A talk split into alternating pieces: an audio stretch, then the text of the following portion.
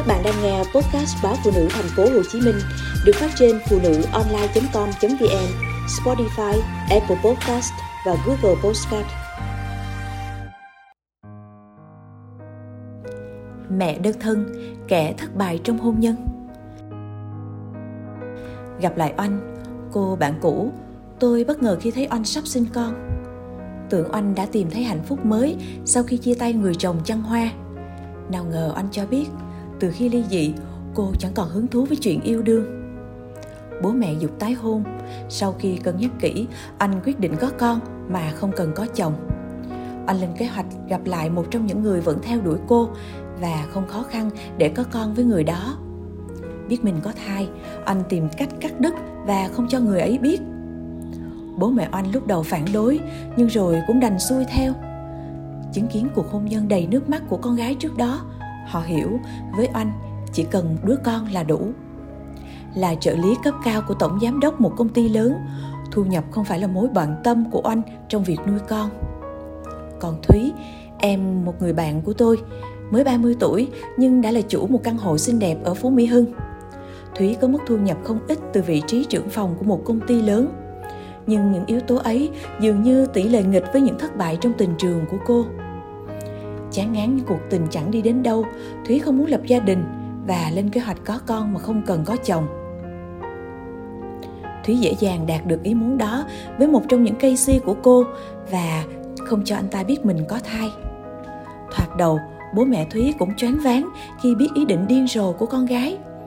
Nhưng hiểu rõ con mình đầy bản lĩnh và quen tự lập một thời gian dài khi đi du học, ông bà đành chấp nhận với hy vọng một ngày nào đó thúy sẽ thay đổi suy nghĩ và sẽ lập gia đình với bao người khác.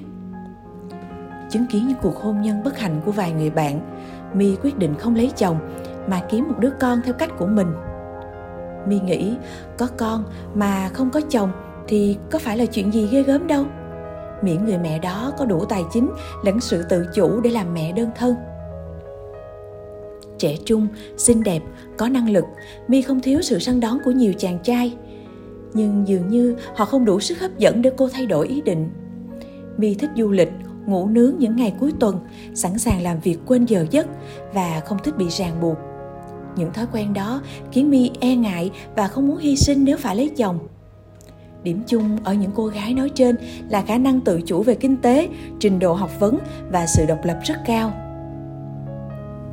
ngoại trừ số ít cha mẹ tán thành việc này, phần lớn đều phản đối vì họ vẫn tôn trọng mẫu gia đình truyền thống với đầy đủ cha mẹ, con cái.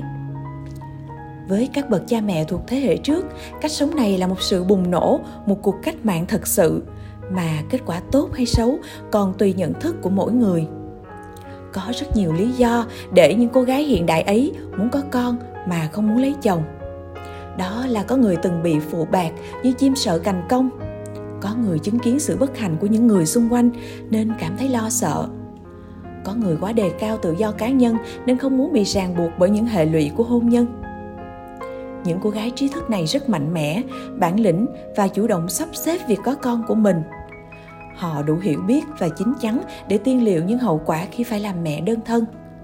Vất vả đó, khó khăn đó, nhưng không đủ quật ngã họ họ chọn cách có con này vì không đau đớn, tốn kém như thụ tinh nhân tạo, cũng không phiền hà thủ tục như sinh con nuôi. Có điều, việc họ làm dễ bị đánh đồng với sự hiên hỏng và ít được sự đồng tình của dư luận. Bên cạnh đó, đứa trẻ lớn lên với lý lịch bị khuyết mất nguồn gốc, đó là sự khiếm khuyết trong tâm hồn, không dễ gì bù đắp. Liệu có đáng lo ngại khi cấu trúc gia đình truyền thống có nguy cơ bị thay đổi khi việc có con mà không cần có chồng? Tuy chưa quá phổ biến, nhưng đang trở thành một trào lưu mới trong một số phụ nữ trẻ.